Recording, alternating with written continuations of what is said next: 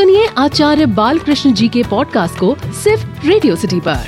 Radio city पर चल रहा है संपूर्ण स्वास्थ्य की बात आचार्य बालकृष्ण जी के साथ और मैं हूँ पंकज जीना। आचार्य जी पूरे विश्व में मिलेट्स को लेके काफ़ी चर्चाएँ हो रही हैं। इतना तक कि मिलेट्स ईयर मनाया जा रहा है। आप इस चीज़ को किस तरीके से देखते हैं? गेहूँ और चावल जो आजकल दबा करके हमारा जो खाना जो भी हम खाते हैं या तो गेहूँ का बना हुआ है कहीं ना कहीं से, और या फिर वो चावल का बना हुआ है। मैं निवेदन करना चाहता हूँ वैसे तो मिलेट्स ईयर मनाया जा रहा है अभी वैसे भी, कि देश के अंदर प्रधानमंत्री मोदी जी कह रहे हैं, हम वर्ल्ड मिलेट्स ईयर मनाएँगे, ये करेंगे। पर मैं आपसे निवेदन करता हूँ, सरकार मना रही है, वो धन्यवाद के पात्र हैं, पर आप भी अपने घर में मिलेट्स ईयर और मिलेट्स मंथ नहीं मिलेट्स लाइफ मनाइए। घर में से यदि आप स्वस्थ रहना चाहते हो, गेहूँ और चावल को निकाल फेंको रेडियो स्ट्री पर चल रही है संपूर्ण स्वास्थ्य की बात, आचार्य बालकृष्ण जी के साथ, और मैं हूँ पंकज जीना। आचार्य जी, मिलेट्स को हम हमारी जीवन शैली में किस तरीके से शामिल करें? आप सप्ताह में एक दिन खाया करो, गेहूँ चावल बोलो आज छुट्टी का दिन आज क्या करेंगे, बोले आज गेहूँ चावल से बनी हुई चीज़ खाएँगे। छह दिन के लिए छुट्टी कर दो उसको, पाँच दिन के लिए कर दो।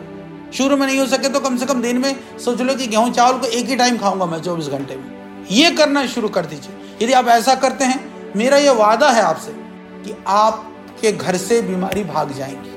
क्योंकि पॉलिश्ड चावल और गेहूँ जो है, वो मिल मिल में पीसा हुआ तो ये सब चीज़ से मुक्ति हो जाएगी। ये मुक्ति हो जाने से आपको बहुत उससे लाभ हो जाएगा।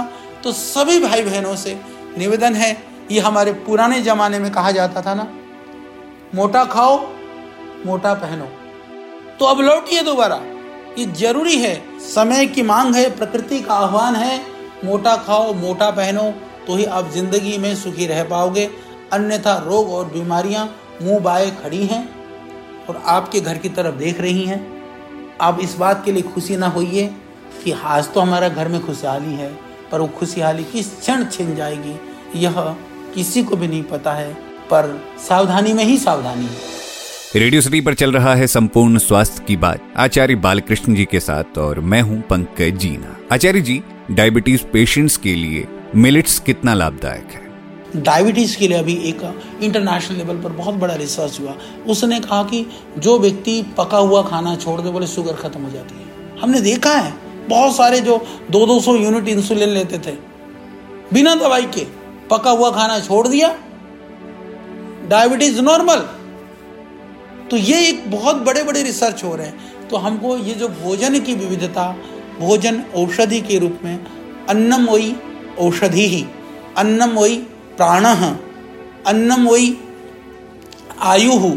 इस तरह के बहुत सारे कथन या उक्तियाँ हमारे शास्त्रों में है, हमारे आयुर्वेद में है। तो इसका अर्थ यही है कि अन्न को औषधि मान लो। अन्न ही औषधि है। तो भूख रूपी जो व्याधि है ना, भूख क्या है? भूख बीमारी है। वो हर रोज आती है, पर अन्न को औषधि बना लो। रोग के व्याधि रूपी, जो भूख रूपी व्याधि के समापन के लिए अन्न रूपी औषधि को देह में डालो। ये दो कितनी इंची या चार इंची जीव के लिए ये छः फुट के देह को बर्बाद मत करो। पर्टिकुलर जो स्वाद वाली जगह तो वो आधे इंची भी नहीं है, जहाँ हमको स्वाद का पता चलता है। तो वो एक इंची के चक्कर में ये छः फुट को मत खराब होने दो। रेडियो सिटी पर चल रही है संपूर्ण स्वास्थ्य की बात। आचार्य बालकृष्ण जी के साथ और मैं हूँ पंकज जी। आचार्य जी, आजकल पेट और डाइजेशन से संबंधित रोग तो हर घर में देखे जाते हैं तो इससे हम छुटकारा कैसे पाए? हम बात कर रहे थे लीवर के संदर्भ में, डाइजेशन के संदर्भ में, पेट के रोगों के संदर्भ में। सही बात है कि शरीर का हर एक अंग बहुत महत्वपूर्ण है और हमें हर एक अंग का, अंग प्रत्यंग, हर एक सेल्स और कोशिका का हमें ध्यान रखना चाहिए। हर एक चीज़ हमारा ठीक रहे। भगवान ने जैसा भी बनाया है। प्रकृति ने जो भी दिया है, ठीक है, हम शक्ल को नहीं बदल सकते हैं तो बिगाड़ने की आवश्यकता भी तो नहीं है। जैसा है बहुत सुंदर है।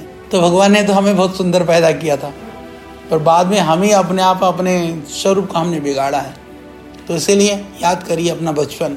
देखिए आप कितने सुंदर थे, कितने अच्छे लगते थे, सबको बड़े प्यारे लगते थे। तो बेप्यारे क्यों हुए? आयु बढ़ने की वजह से? शायद नहीं। आयु तो कारण थोड़ा सा है पर हम कारण ज़्यादा से हैं। तो आयु के कारण को मत रोकिए पर अपने कारण को सुधारिए। अगले हफ़्ते हम फिर लौटेंगे। आचार्य जी से हेल्थ एंड वेलनेस को लेके कुछ सवाल और करेंगे। सुनिए आचार्य बाल कृष्ण जी के पॉडकास्ट को सिर्फ़ रेडियो सिटी पर।